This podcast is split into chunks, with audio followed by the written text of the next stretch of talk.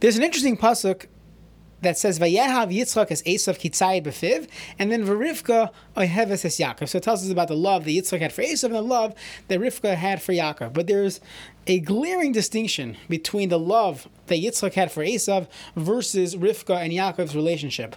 What's the distinction? The distinction is that by Yitzchak it says he loved Esav for a reason. He loved him kitzayid befiv. And we all know that it's actually a good thing that he was able to see his talents and how he hunted and all that. But there's still a reason. There's a pshat in why Yitzchak loved Esav versus Rivka. Aheva says Yaakov. She simply just loved Yaakov.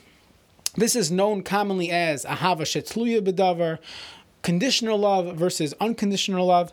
There's a there's a book from Erich Fromm called The Art of Loving, and not the main focus of the book, but he does touch upon this concept of the classic fatherly love versus the motherly love. The fatherly love is Yitzchak loving Esav, kitzayid befiv.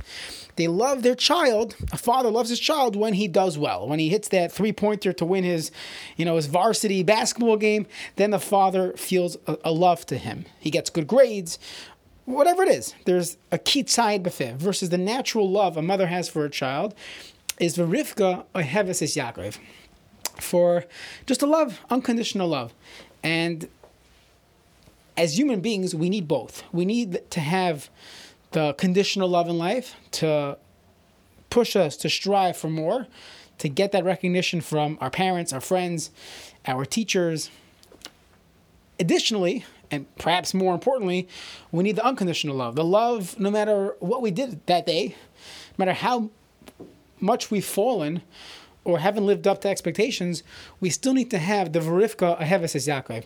So in a healthy family setting, hopefully you have both. You have the fatherly love could be uh, a little weighted on the side of Kitzayid Befiv, verse and you have the motherly love, which it could be there's some conditions there, right? You want to be a yeled tov in order to get certain love, but this should still be the overwhelming Verivka Heveses Yaakov, the unconditional love, no matter what you did on your tests, what you did at your basketball game, whatever you you broke the, the your neighbor's window, there's still this unconditional love. And if if someone grows up without both of that, without a good mix of, of both, it can have problems later on. Additionally, let's say someone is a leader, a rebbe, a rav, a parent, you should realize that you need to have both of these elements in your life. When, when you're leading, you want to be able to push people to strive for more. You want them to, to learn more, to, to be more serious about Kedusha, whatever it is. Or if you're a basketball coach, you need the, the pushing to, to do to, to better performance.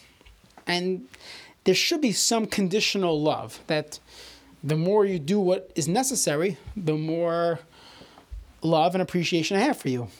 But if if this is the only love and there's no unconditional love, then it's not going to be an effective leadership. It's not going to be effective parenting, effective uh, community leadership.